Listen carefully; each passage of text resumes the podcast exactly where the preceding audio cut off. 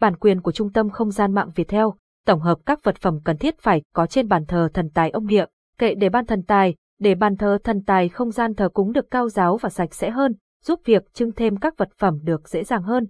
Bài vị thần tài, bài vị thần tài trên bàn thờ mang may mắn và tài lộc, cát khí, hóa giải tà khí, hung khí phá hoại gia chủ. Tượng ông thần tài, thổ địa, thần tiền có thể có hoặc không, bát hương, hũ gạo muối nước, bộ kỷ thờ, thiêm thư, tỳ hưu, bát tụ lộc, bát nước thả hoa, minh hoa,